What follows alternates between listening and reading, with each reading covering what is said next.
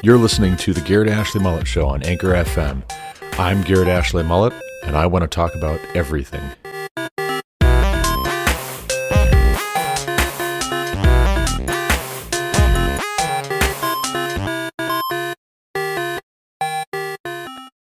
Welcome back to the Garrett Ashley Mullet Show. This is, of course, Garrett Ashley Mullet coming to you from Greeley, Colorado for episode 474 of this podcast. Today is Tuesday, September 27th, 2022. And in this episode, we're going to talk through several items which have caught my eye in the news as of late. And we're going to be asking the question what should Christians make of these things altogether?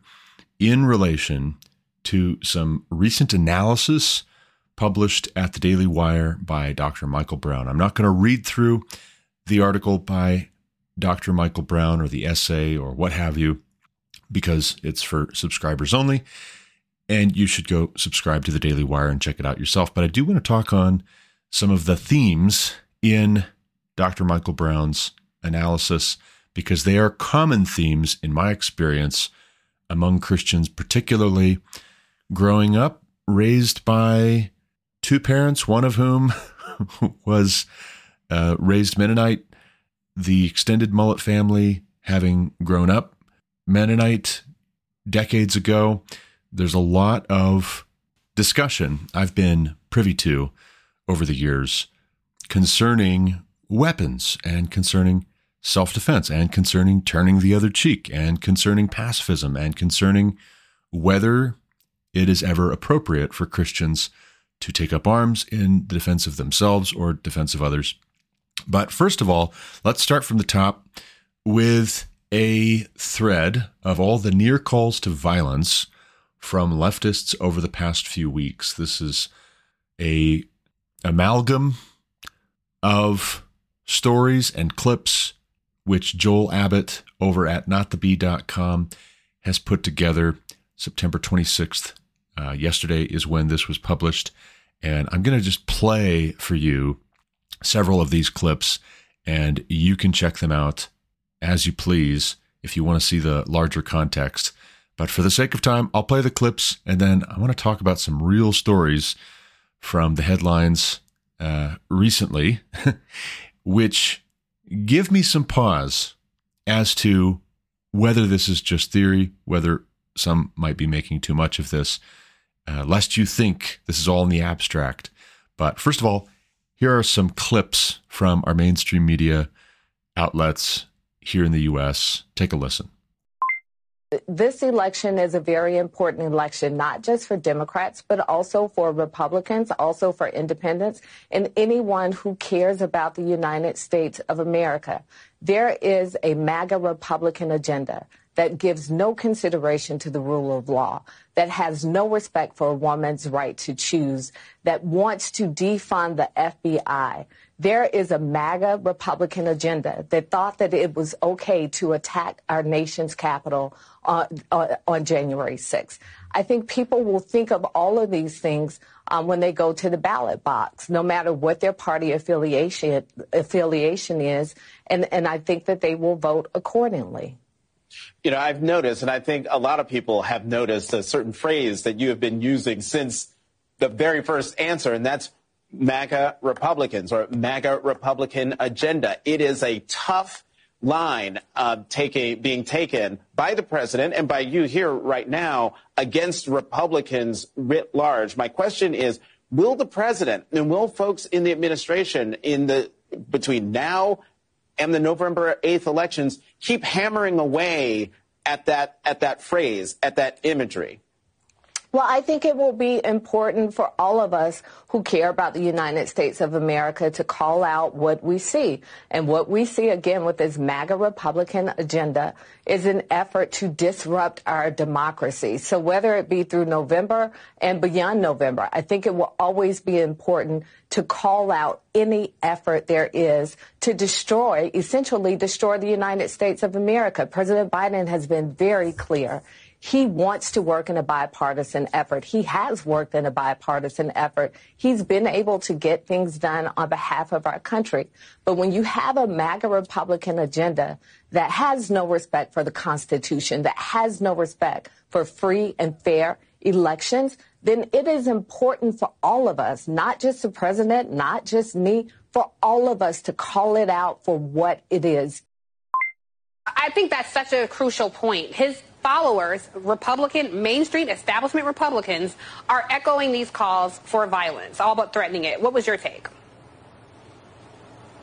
Well, first of all, uh, I have my uh, red LED lighting since the Republicans are so, oh my God, upset because uh, President Joe Biden, uh, they claim, oh, he looked like uh, he was in Russia. Pastor Charles Jenkins has uh, an intro to his song War where he says, when the enemy is coming at you, you can't fall down, you can't break down. This means war. That is where we are. We are at war with these people. These folks are evil. They have allowed evil into their house with Donald Trump. He has now dominated the party. This evil is spreading. And when you are in a war footing, you have to respond accordingly. It's about time President Joe Biden decided to get tough. It's about time his advisors stop being weak and stop being impotent and not fighting back. What these people want to do to this country is destroy democracy. They want to rig elections. And so it requires you to stand strong. You don't walk comments back. You don't wilt under the pressure.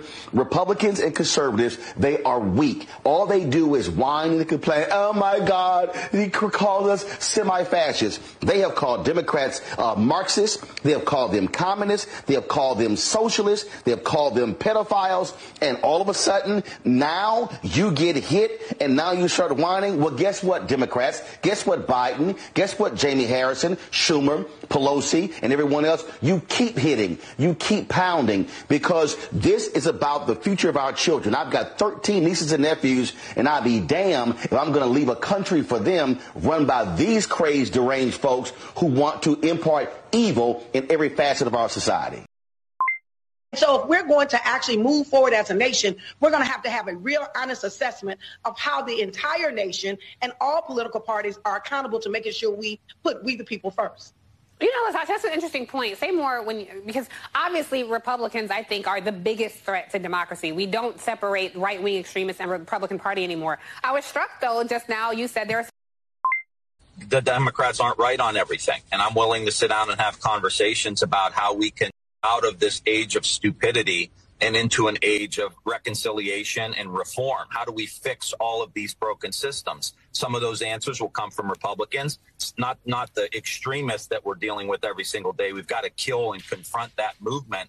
Um, but the, you know, working with normal mainstream Republicans, I think that's going to be really, really important because we have to reform uh, these systems. And I will tell them too, like we got to get the government out of our business. I'm all in on that. You see the Dobbs decision when I hear my colleagues talking about how, you know, it should be states' rights or uh, government should not be telling us what to do, the word hypocrites, it doesn't even go far enough to call them out on what they're doing. This is an outright attack on women in this country. That is how I see it. That is how more and more women and those who support our right to make decisions about our own bodies. That is how we see it. And why?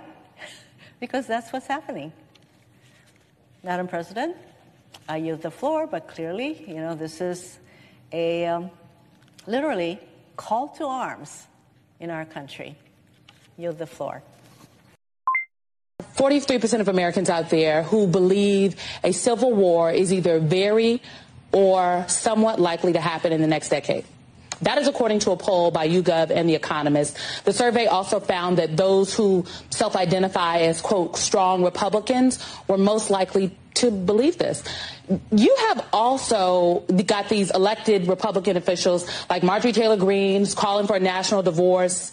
Thousands of people stormed the Capitol. Let's not forget January 6th. What clues does history give us on how to change course here? Well, the first clue, Simone, I think you, you, you, would agree with me on this, and that is that when in history have we had an ex-president uh, essentially saying that if I get uh, uh, uh indicted, uh, there will be violence in the streets, or having his allies like Lindsey Graham say that. He certainly has sent that message to the Attorney General. We have never had anything like that. Certainly, there was a specter of violence uh, throughout American history for many Americans. And in uh, 1860, a national civil war between the Confederates and the Northerners, but you didn't have an ex president or a president calling for it. Same thing in the 1930s. There were fascist leaders like Father Coughlin, the radio priest, and others, Gerald L.K. Smith, vicious racists in the South who were calling for uh, fascist regimes, authoritarian government. They would be even more white supremacist than mm-hmm. American government was in, in, the 1930s, and it was very white supremacist. But you didn't have Franklin Roosevelt, the president, or his predecessor calling for it. This is the first time in American history that we have someone who used to be president of the United States, although I guess in his warped mind, Trump thinks he still is president right. of the United States. He doesn't believe he lost the election. No, down in his throne room in New Jersey or, or wherever he is. But the point is that this is someone who held that office who is basically saying to Americans, there should be civil war. There should be violence in case I get indicted. Uh, nothing like that ever in American history. Delusional theories, the belief that the election was stolen, the, the great replacement conspiracy theory, the Capitol riots being a false flag, et cetera, et cetera. These are delusional. Right. But millions... John Kennedy Jr. is coming back. Yes, yes. Exa- I mean, Tupac is somewhere in Cuba, but that's another story. Right, right. Millions of people, though, they believe this. So has there ever been a mass movement to undo the effects of disinformation and conspiracy theories among an entire society? And if there was, I couldn't I couldn't find one. So if, if you know something, do tell us. So so if there no, is, you are absolutely right. No, I defer mm-hmm. to you. That's exactly right. And this is why it could be more dangerous than 1860 or the 1930s. In 1860, for instance, when Abraham Lincoln was inaugurated president, uh, March of 1861. There were Confederate gangs running around, even in the area in front of his platform, who were threatening to kill him, who were threatening the government of the United States. But what they did not have is what these groups now have in 2022, and that is social media. So in 1861, they were sort of dispersed, but they couldn't uh, con- conspire together and decide how to attack the Capitol as they did on the 6th of January on social media. And the other thing is that they had, if they had a conspiracy theory like Tupac or, or, JFK Jr. or anything like that, it would be some guy with passing out handbills on the corner. Nowadays, that same person has access to a billion people or more on the internet. It is much more dangerous than it has ever been. What's going through your mind today, 21 years later? Well, Dana, every uh, time we approach September 11th, I do think about everything that I saw, all the people that I met, the families of those who lost loved ones. So it is inde- indelibly um, part of my uh, memories, and I feel grateful that um, we were able to come together as a country at that really terrible time we put aside differences. I wish we could find ways of doing that again. We rebuilt New York. Uh, we have done our best to take care of the families that lost so much on that terrible day. And we have also, I think, um, been reminded um, about how important it is uh, to try to deal with extremism of any kind uh, especially when it uses violence to try to achieve political and ideological uh, goals. So I'm one who thinks that uh, there are lessons still to be learned from what happened to us on 9 11 that we should be very aware of uh, during this time in our country and the world's history. And you get the picture. I think that's enough. that's, that's enough. So here we have not just uh, actually, like I said on the front end, pundits, commentators on MSNBC and CNN talking about Republicans being a violent danger, a violent threat to democracy, wanting to destroy the country, being extremists, being potentially, potentially terrorists. We have former and current Democrat elected officials who are saying the same thing. We have advisors to this White House, the Biden administration, saying the president has been very clear. We need to call out this existential threat to America in the form of so called MAGA Republicans. Now, we can work with moderate Republicans, but these MAGA Republicans we're going to try and portray as extremists. And if we have nothing else to go on, we're going to point back to January 6th again and again and again. Enough has been said on that. But just to reiterate, for the purposes of this episode, January 6th, not good, not a good look, but also a setup. It was definitely a setup. And there were no calls for violence from the president. He said, make your voices heard. He said to be peaceful. And we also know that Antifa and BLM, and uh, we have good reason to believe the FBI as well, had infiltrated the crowd and they were trying to herd the crowd into this kind of an optic to become violent, to destroy property, to attack the Capitol building. There are a lot of folks, a lot of folks in America who believe that protesters on January 6th were allowed into the Capitol building. They were let in. The doors were propped open by Capitol Police and they were let in, they were ushered in. And then once they got in, what did they do? They walked around surprised that they had been allowed in.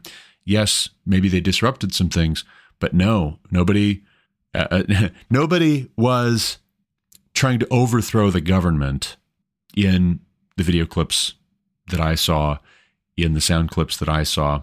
You had people there peacefully protesting. You had other people there who were trying to cause trouble and make it look like this is the Republicans, these MAGA Republicans, so called, are trying to destroy the country so as to create a mandate, to create a casus belli against Republicans for this administration, for Democrats, in their desperate bid to hold on to power, to retain power, to keep America from sliding backwards, as they would see it, into a more conservative posture, into a more traditional and consistent posture with the Constitution, with the Bill of Rights, with limited government, which has been the hallmark since 1776. But consider a couple of stories. Enough about that on the macro. Consider a couple of personal stories from the headlines this past week. There's one at theblaze.com, which caught my attention, and I've seen it picked up a couple of other places as well. But Paul Sacca wrote a piece titled 84 year old pro life volunteer shot in Michigan after she had a heated exchange, anti abortion group says. So you have an 84 year old volunteer going door to door, which that's a dangerous thing, but that doesn't in any way, shape, or form justify or excuse her being shot in the back, allegedly by a man who wasn't even part of the heated back and forth. He just didn't take a liking to this woman showing up and passing out literature, trying to get people to vote on Proposal 3, a pro life proposal in the state of Michigan. A yes vote, Paul Sacca's article makes clear, would write a broad new right to reproductive freedom into the Michigan Constitution, invalidating a 1931 abortion ban and potentially other existing regulations. A no vote would leave abortion access up to elected officials in Lansing or judges who have so far suspended enforcement of the state's 91 year old ban under rulings that abortion opponents are appealing to higher courts. So, this is a big deal for the abortion question in the state of Michigan. And it would also be a big deal, depending on how this goes, if it were voted no and it gets kicked back to elected officials or judges. It would be a big deal if there's a no vote on this and abortion is illegal per the 1931 law in that state. But then you get this 84 year old woman, you get a, a grandmother going door to door, feeling very passionate about this, very strongly about this, passing out literature, trying to get people to show up at the polling booths in November and she gets shot.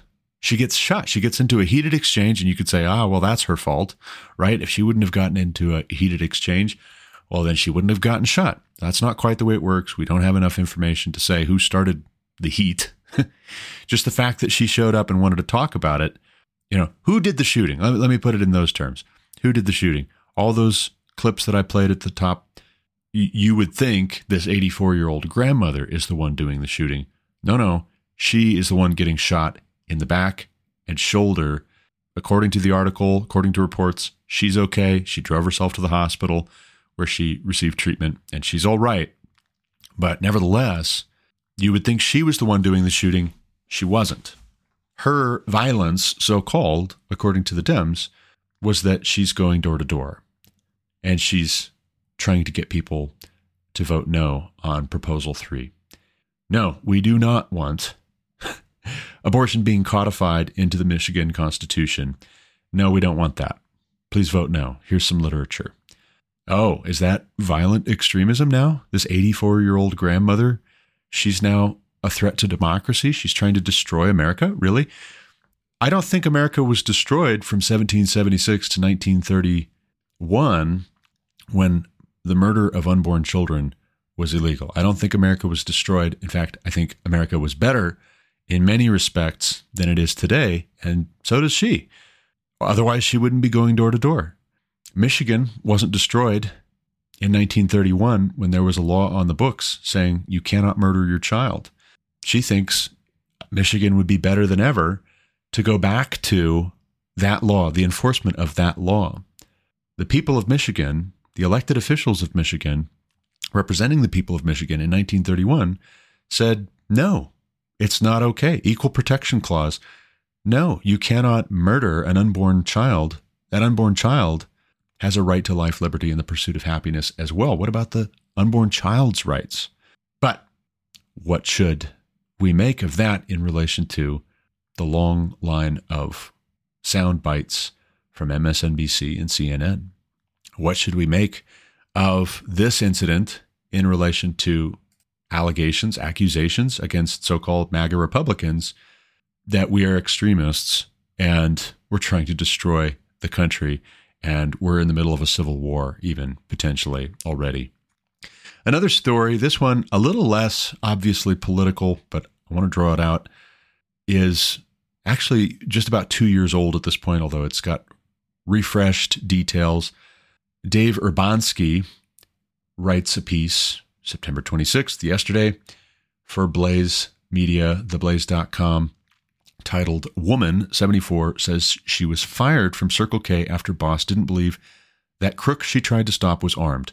Suspect pleaded guilty to weapons charge and now she's suing. And that's definitely something you could check out, read the article, look into it a bit more. But this is an elderly Colorado woman, not quite 84, but 74 is still a ripe age she worked for 16 years for Circle K in Westminster, Colorado. And then she was fired when someone trying to come in and shoplift and steal cigarettes wielding hunting knives got pushed. She pushed them because they came behind the counter and were getting very aggressive with her. She got aggressive back, not to try and murder them or anything crazy like that, not to provide poor customer service, but if the guy's there to shoplift, he's not a customer. We need to distinguish here. He's not a customer if he's not going to be paying for the merchandise. And so, also, if she has reason to fear for her life at 74 and some middle aged or younger man comes in with or without knives, just his being physically stronger and bigger and younger, she shoves him and she's the one who they demand apologize. She's the one they fire. No. It turns out he did have weapons, and now she's suing because of wrongful termination.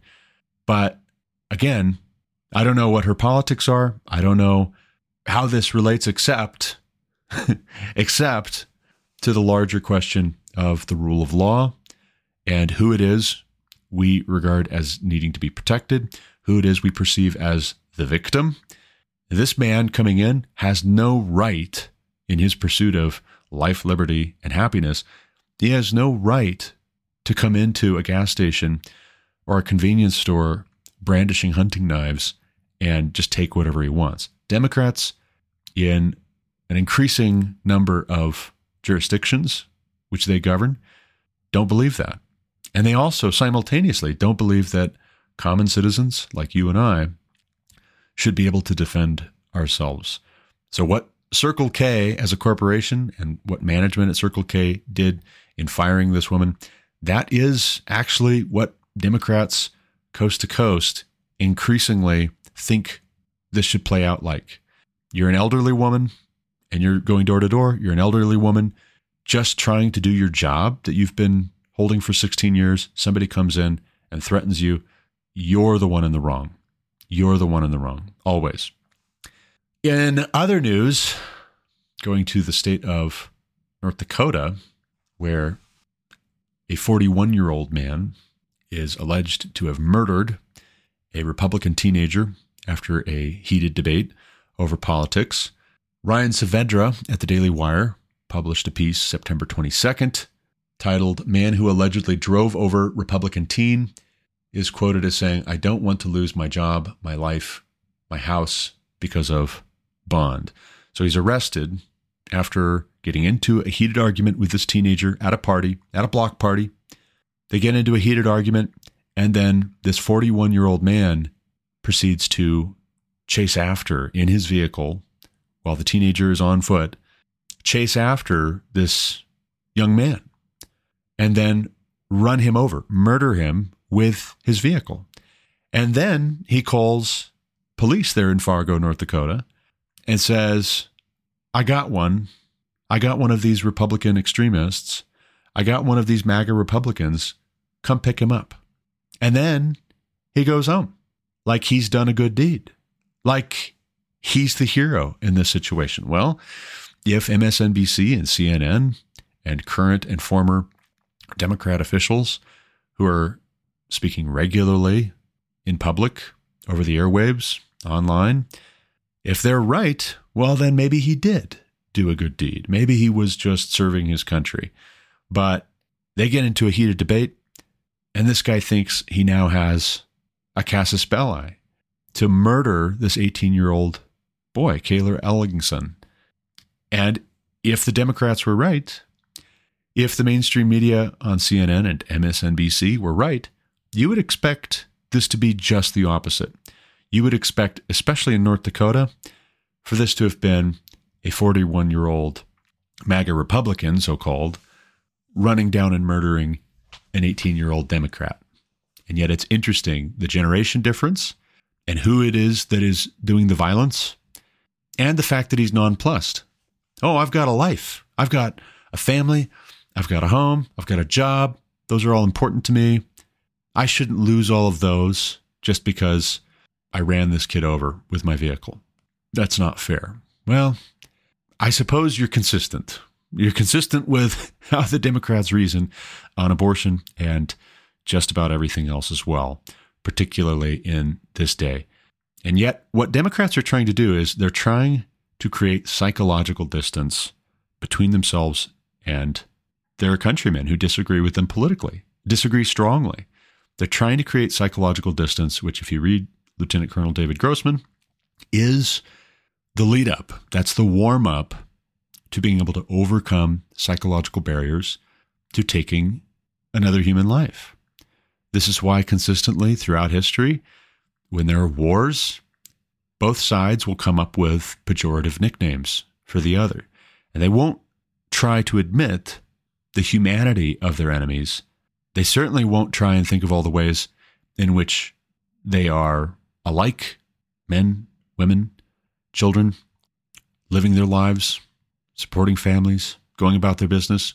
No, they'll come up with pejoratives that are dehumanizing so as to make it easier and less traumatic for themselves to take the lives of their enemies.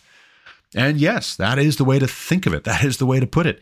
When you listen through all those sound bites, all those sound clips that I played here at the beginning of the episode, it's unmistakable that Republicans who voted for and supported and still admire and would vote for again and still support former President Donald Trump are regarded as public enemies. And they're trying to portray us, this is an important note, they're trying to portray us as some fringe minority. No, no. Over 70 million Americans voted for Donald Trump, at least. And that number might be higher. We don't know. But at least the official tally is over 70 million Americans voted for Donald Trump. And what? They're all violent extremists. They're all a threat to democracy. They're all a threat to America? really? Really? Well, I suppose, I suppose if you think that, then it's not surprising that we have a 41 year old man in Fargo, North Dakota, running down and murdering an 18 year old boy, young man he disagreed with or debated politics with. It's not terribly surprising that you have a gentleman, I, I shouldn't say gentleman, you have some dirtbag in Michigan shooting an 84 year old woman in the back and shoulder after a heated argument over abortion. I suppose it's not surprising that we're seeing these kinds of reactions and actions. And let me just say, too, real brief, with regards to this additional line that's thrown in that back in the 1930s, in the 1860s, extremists in this country, Confederates, who we supposedly are akin to now, they didn't have social media to go and radicalize young people online like MAGA Republicans do today. And yet I look at that and I, I think to myself about how every time I try to click into a tweet that's highlighted in some news item that I'm reading, it takes me to a page. Twitter shows up, and I am taken to a page saying, Oh, yeah, by the way, this tweet that you appealed back in March, and it is September now, by the way, this tweet you tweeted at Chris Jolly Hale in Tennessee with all due respect, what a retarded thing to say. Yeah, you still are going to need to do something about that. We can't let you in until you do something about that. And keep in mind, six months later, actually yesterday marked six months. Six months later, I'm still suspended on Twitter. I can't even get on Twitter because I said that the line of reasoning Chris Jolly Hale, who ran for public office in Tennessee multiple times as a Democrat, as a supposedly pro life Democrat, but not really. The thing I tweeted at him is so problematic because he's saying, with all due respect, Tennessee needs to remove and replace Marsha Blackburn because she had the temerity to ask Ketanji Brown Jackson, uh, what is a woman? Can you define what a woman is? Oh, that's preposterous. Oh, you can't ask a Supreme Court justice nominee questions like that. That's so insulting. That has nothing to do with anything. Well, no, actually, it has a lot to do with everything right now because the left is rejecting gender as an objective distinction between people. They don't even want to admit that men are men and women are women. No, no, no. That's bigoted. But if we say, uh, for all of human history, this has been known, this has been a thing. And the only societies in which this has been negotiable or confusing or offensive have been on their way out. They are crumbling, and that's part of why they start talking and thinking like this. To say that, to point that out, you're a threat to democracy. You're a radical extremist. No, no. The radically extreme thing is not to say men are men, boys are boys, girls are girls, women are women. No, no. That's not the radical extremist thing to say. It's not the radical extremist thing to say, I'm opposed to violence against unborn children and they should be allowed to live. They should be protected, not murdered. That's not the radical extremist thing. The radical extremist thing is to say we're going to mutilate boys and girls' bodies in pursuit of a radical utopian agenda. The radical extremist thing is to say we demand the right to murder our unborn children if it's convenient. But in other news, all of this is a lead up to some analysis that Michael Brown, Dr. Michael Brown, wrote for the Daily Wire on September. Well, actually, I don't know what day. I don't, I don't know specifically what day. There's not a, a date and time stamp for this one.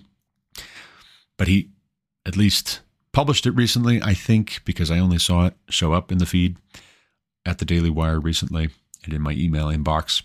But his analysis piece is titled Did Jesus Really Tell His Disciples to Take Up Swords?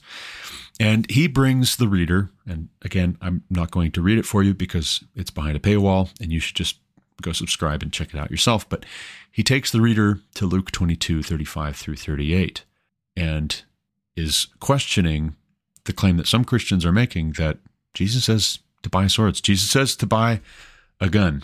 It's biblical from this passage. Now, what is Luke 22, 35 through 38? What does it say? I'll read it for you. And he said to them, this being Jesus, When I sent you out with no money bag or knapsack or sandals, did you lack anything? They said, Nothing. He said to them, But now let the one who has a money bag take it, and likewise a knapsack. And let the one who has no sword sell his cloak and buy one. For I tell you that this scripture must be fulfilled in me, and he was numbered with the transgressors. For what is written about me has its fulfillment. And they said, Look, Lord, here are two swords. And he said to them, It is enough. What does this mean? What, what is the meaning of this passage? Now, I've talked about this recently, and by recently I mean in this season of the podcast. I have talked about this in previous seasons of the podcast. This particular passage, for all I know, uh, Dr. Michael Brown came across one of my episodes in which I am addressing this point and this passage, and he didn't much care for it, and he thought, oh, that's not very good. Exegesis. I don't know. I'm not saying he's responding to me. Far be it from me to think such a thing. But I will respond to him.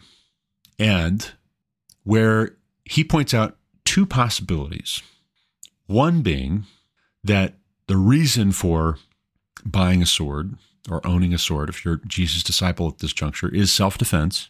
He says that doesn't make a lot of sense in context.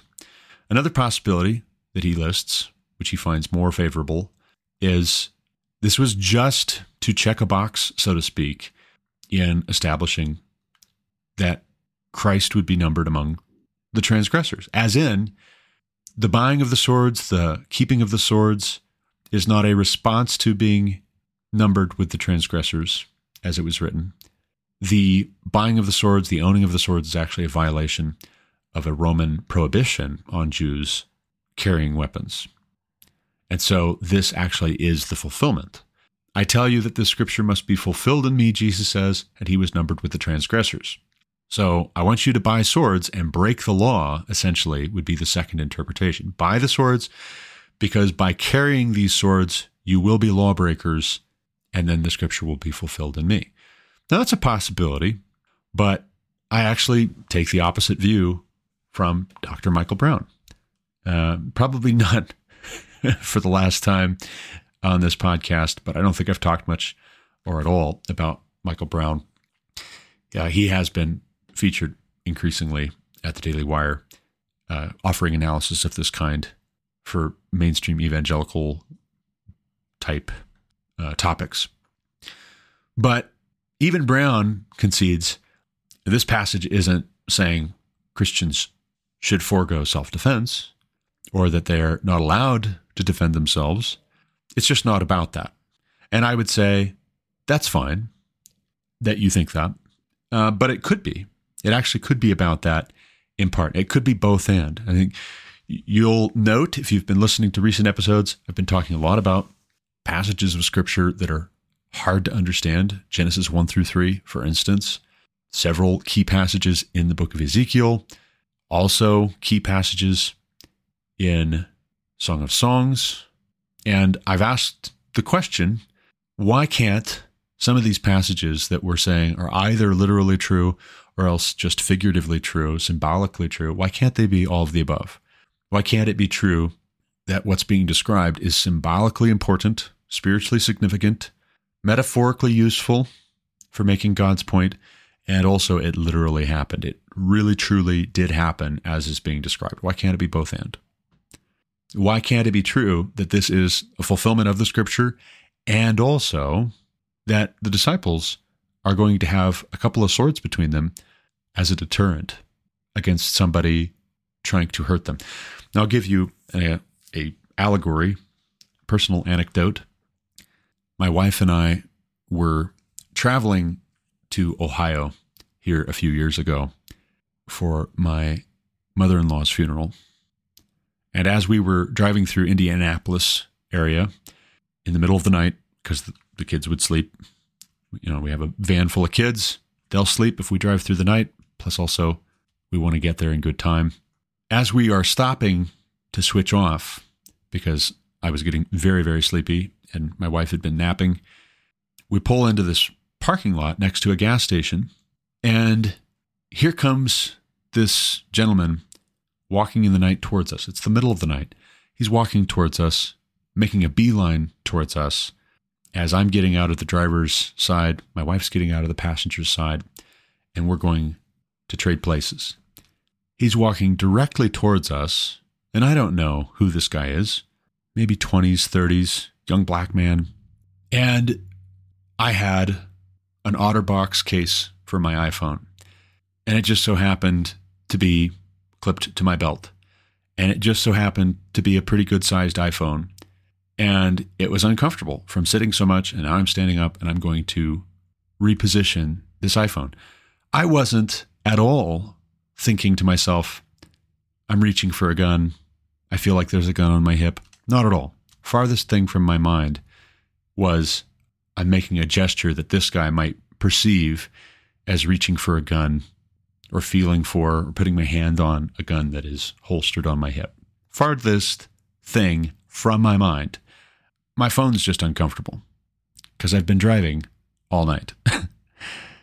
I see him maybe 20 paces away, do a quick double take, looking down at my hand, looking back up at me, and immediately changed course. He was making a beeline for us. And again, like I said, I was very tired, so I wasn't having the quickest of reactions. I wasn't the quickest on the uptick in the moment. All of a sudden, his trajectory changes and it hits. He thought I was reaching for a gun. He thought I was potentially going to draw on him. And that made him very nervous, understandably. Now, if I were in his position, I would have been thinking about how this might look if I'm making a beeline towards these people who just pulled into the parking lot. I would have been thinking about that and not walked towards them in the middle of the night like he was. I wouldn't have walked towards us in the first place. But then when he changes course so abruptly, I think to myself, you felt threatened. Like this is not a soft target. And it doesn't matter that it was just my phone. It doesn't matter because the larger point is you were doing a calculation on whatever it was you were planning on doing, whether it was going to be worth it if I potentially had a firearm and might use it against you. And my point in all this is to say, even just the ability to defend yourself, being a deterrent against someone thinking you're a soft target, is incredibly useful sometimes in de escalating. Now, some people think if you have a weapon, that is immediately an escalation. And so you shouldn't have weapons, you shouldn't be armed. But this goes back to our previous episode talking about the State of Theology 2022 report. Are people inherently good? A majority of Americans, even even Americans who are evangelicals, so called, self professing, believe that man is inherently good. Yeah, we all sin a little bit, but people are basically good. Most people are basically good. If that's true, well, then, what do we make of these stories that I just highlighted for you? What do we make of the accusations that are being traded back and forth? They can't all be wrong and they can't all be right. There has to be a right and a wrong when there are mutually exclusive truth claims. Either one or the other is true or neither. Somebody's a villain here, or all sides are a villain. But if that's the case, if so many people are villains, either on the one side of the political spectrum or the other side of the political spectrum, and it's just folly to say it's all one big misunderstanding. That's all. We're, we're all just not understanding one another. Mm. Man can't be inherently good. And given the fact that man is not inherently good, it's wise to conduct yourself in an appropriate way It's wise to not have heated discussions that get out of hand if you can help it. But it's also wise to have a deterrent and, yes, even potentially the ability to use deadly force to protect innocent life from direct threats, not from arguments you don't like because you got into it about politics. No, no. I mean actual threats to your life or the life of somebody else. Some 41 year old Fargo, North Dakota man wants to run you over with his vehicle. If you're armed, maybe all he needs to know is that you have a firearm and he decides, all right, that's enough. I need to go home and cool down and rethink my life choices.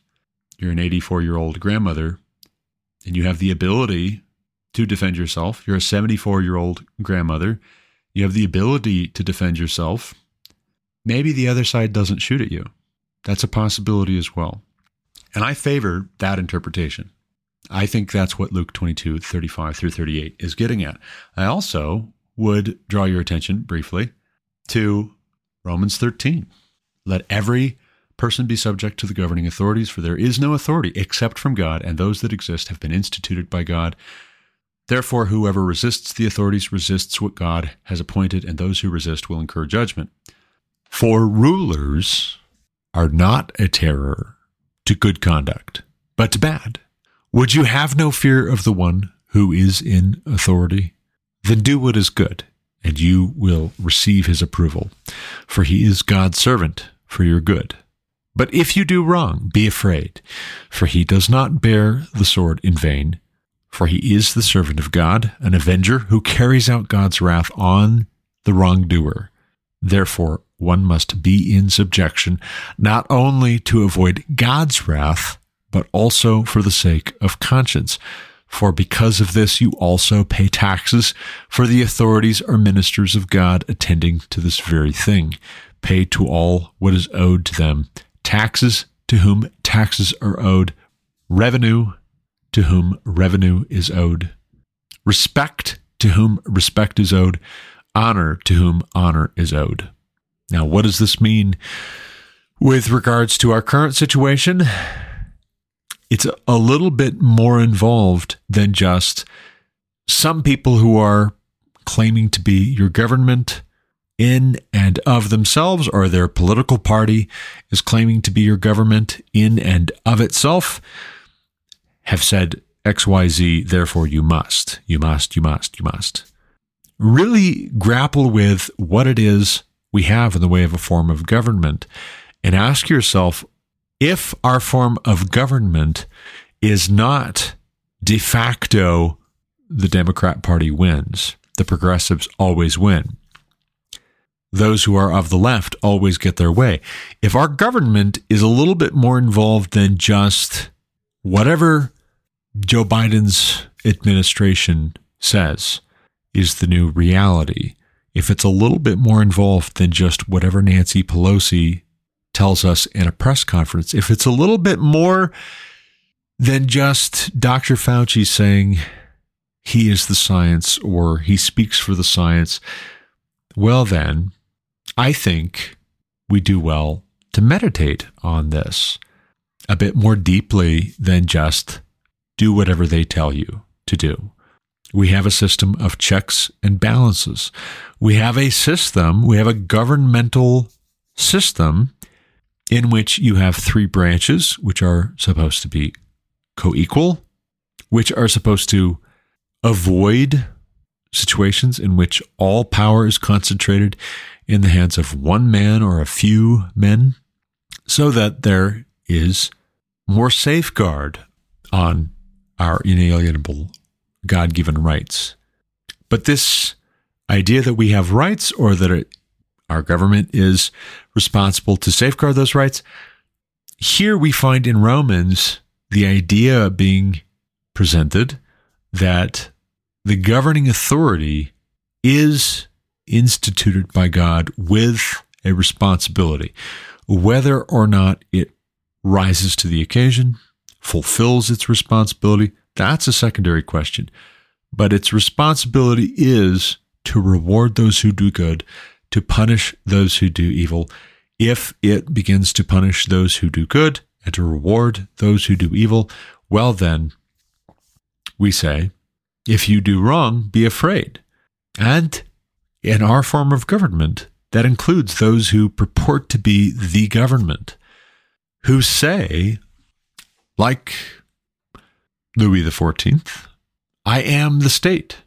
Is our government the source of our rights, or are our rights God given? Is what is right? I think that's more to the point because we start talking about rights and people think, oh, that's very selfish. It's very selfish to talk about rights. You're a gas station attendant or clerk. What right do you have to not have hunting knives brandished on you? Oh, you're an 84 year old woman going door to door in Michigan. What right do you have to knock on people's doors and hand out brochures and pamphlets trying to raise awareness about the plight of the unborn in this country or in that state? You're an 18 year old in Fargo, North Dakota. What right do you have to get into a heated political debate with a 41 year old man? All of a sudden, those who are advocating for inalienable rights are somehow put on the defensive among those who are, I would say, prone to over spiritualizing these things in the wrong direction. And yet, if we say what we're really getting at is what God says is right to do and what we have a responsibility to do, and whether we're going to be permitted to do what it is that we are responsible to do, what we are duty bound to do. When we start putting things in those terms, whether we as men, for instance, are going to be capable of upholding the responsibility, the very sober charge given to us that the man who doesn't provide for the needs of his own household is worse than an infidel, worse than an unbeliever. If we start putting it in those terms, and then start looking at those who seem bound and determined to interfere with our ability to provide for the needs of our own households, well, then, well, then, let's ask are those rights and responsibilities from God or from our government? If they are from God, then what is the government's responsibility according to Romans 13? Not to be the intercessor source of these rights and responsibilities as an arbiter negotiating down between us and our governing authorities which of these will be in effect, but rather serving God in providing enforcement mechanisms and deterrence from bad actors. The way that it should work is that if some man is shooting an 84 year old woman from inside a home or an apartment as she is walking away after a heated debate about unborn children being murdered in the state of Michigan. The way that it should work is that her doing what is right, she is rewarded. The person shooting her in the back or in the shoulder, doing what is evil, is punished by the governing authorities. The governing authority does not bear the sword for nothing, Romans 13 says, which is to say that the governing authority does bear the sword for something. And if not for that kind of circumstance, well, then, what kind of circumstance should the governing authority bear the sword for? If not in defense of the unborn, well, then, in what circumstance? In defense of whom? You and I are certainly no more innocent than an unborn child. Certainly not on our own merit.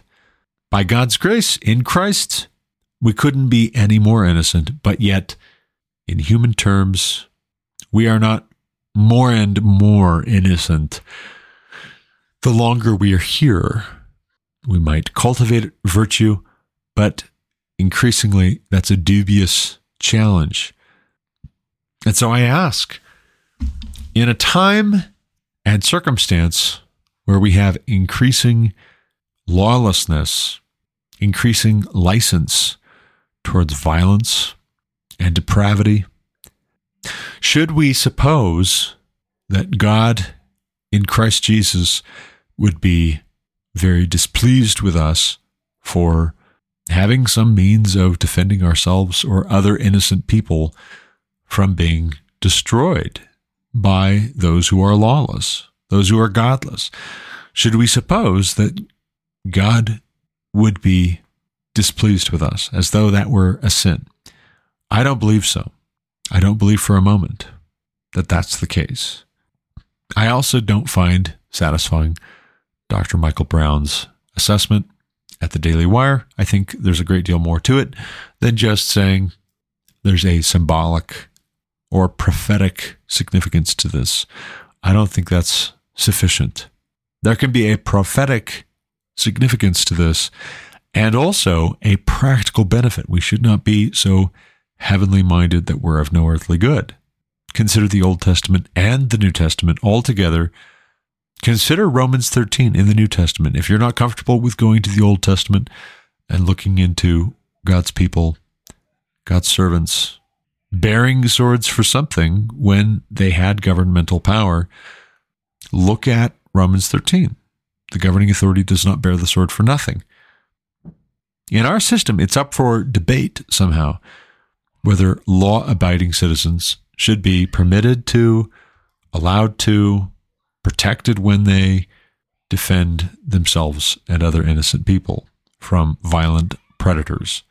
And yet, biblically, the standard is very different than what we find among the left. And this is true across the board, not just with gun rights or self defense, but with pretty well everything. I'm at a loss for any single subject in which the left squares up with what God's word says. Now, they'll tie their calls for welfare to what God's word says, but it's not a good fit. It's not a good fit. It's a bribe, actually, as a matter of fact. Insofar as if you read Alexis de Tocqueville, Democracy in America, you will see that the American public was given a solemn duty to provide accountability for governing officials. That's how our system was designed. You will realize that there is an absurdity to Christian ministers who are apparently ignorant of civic institutions in the U.S., saying that it's rebellion for Christian citizens in the U.S. to dissent or criticize in relation to their elected officials or bureaucrats, even for that matter. It's all the more ridiculous when we're talking bureaucracy instead of elected officials. But it's an absurdity to say that those who are supposed to be providing accountability and keeping those vested with power accountable and honest are being rebellious if they say, oh, no, no, no, you need to be adhering to God's standard of goodness and truth. That's not rebellious. No, no, no. What's rebellious is if God has a standard and we are ignoring it and jettisoning it in favor of short term expedience or selfish ambition and vain conceit. That's rebellion. It's not rebellion to say, hey, wait a second. That's objectively not true. That's objectively not virtuous, godly, righteous, correct. The rebellious thing is to do the ungodly, wicked, false, duplicitous, deceitful thing. And sadly, in our day, increasingly, the scheme extends not just to doing the initial wrong deed, but also now increasingly to saying that those citizens who try to provide accountability along the lines that Alexis de Tocqueville wrote about in 1831 in Democracy in America, those American citizens are traitors and treasonous because the state is those folks who are doing the bad deeds, who are being dishonest. That can't be sustained. That cannot be, that cannot be allowed to stand. That will not work. It will collapse in on itself. The only question is how soon and with how much death and destruction. And that's not a threat. That's a fact. That's a fact from surveying history that is always the way that it goes when societies get to be like ours has increasingly in the past years and decades, either there must be a reckoning or there's a collapse. And if we say, okay, well, I think it's going to be a collapse, and so I'm going to do nothing to mitigate, we guarantee that it will be a collapse. But sometimes it's not a collapse, sometimes it is a reversal. And I say again, as the father of eight kids, I have a vested interest. I have a deep commitment to trying to do my best from a civic duty standpoint by God's grace. Not that that's my only sphere of responsibility, but a righteous man leaves an inheritance for his children's children. I don't want to leave my children's children a dystopian hellscape, a post apocalyptic scenario. Certainly not if I can help it. But I got to run. That's all the time I've got for the day. That's all the time I've got for this episode. As always, thank you for listening. Until next time, God bless. You've been listening to The Garrett Ashley Mullet Show on Anchor FM. For more content like what you just heard, subscribe to this podcast on Apple Podcasts, Google Podcasts, or Spotify. Also, check out thegarrettashleymulletshow.com to subscribe to email alerts when new episodes are published. As always, you can reach me with any comments, questions, complaints, objections, or insights at Garrett Ashley Mullet at protonmail.com.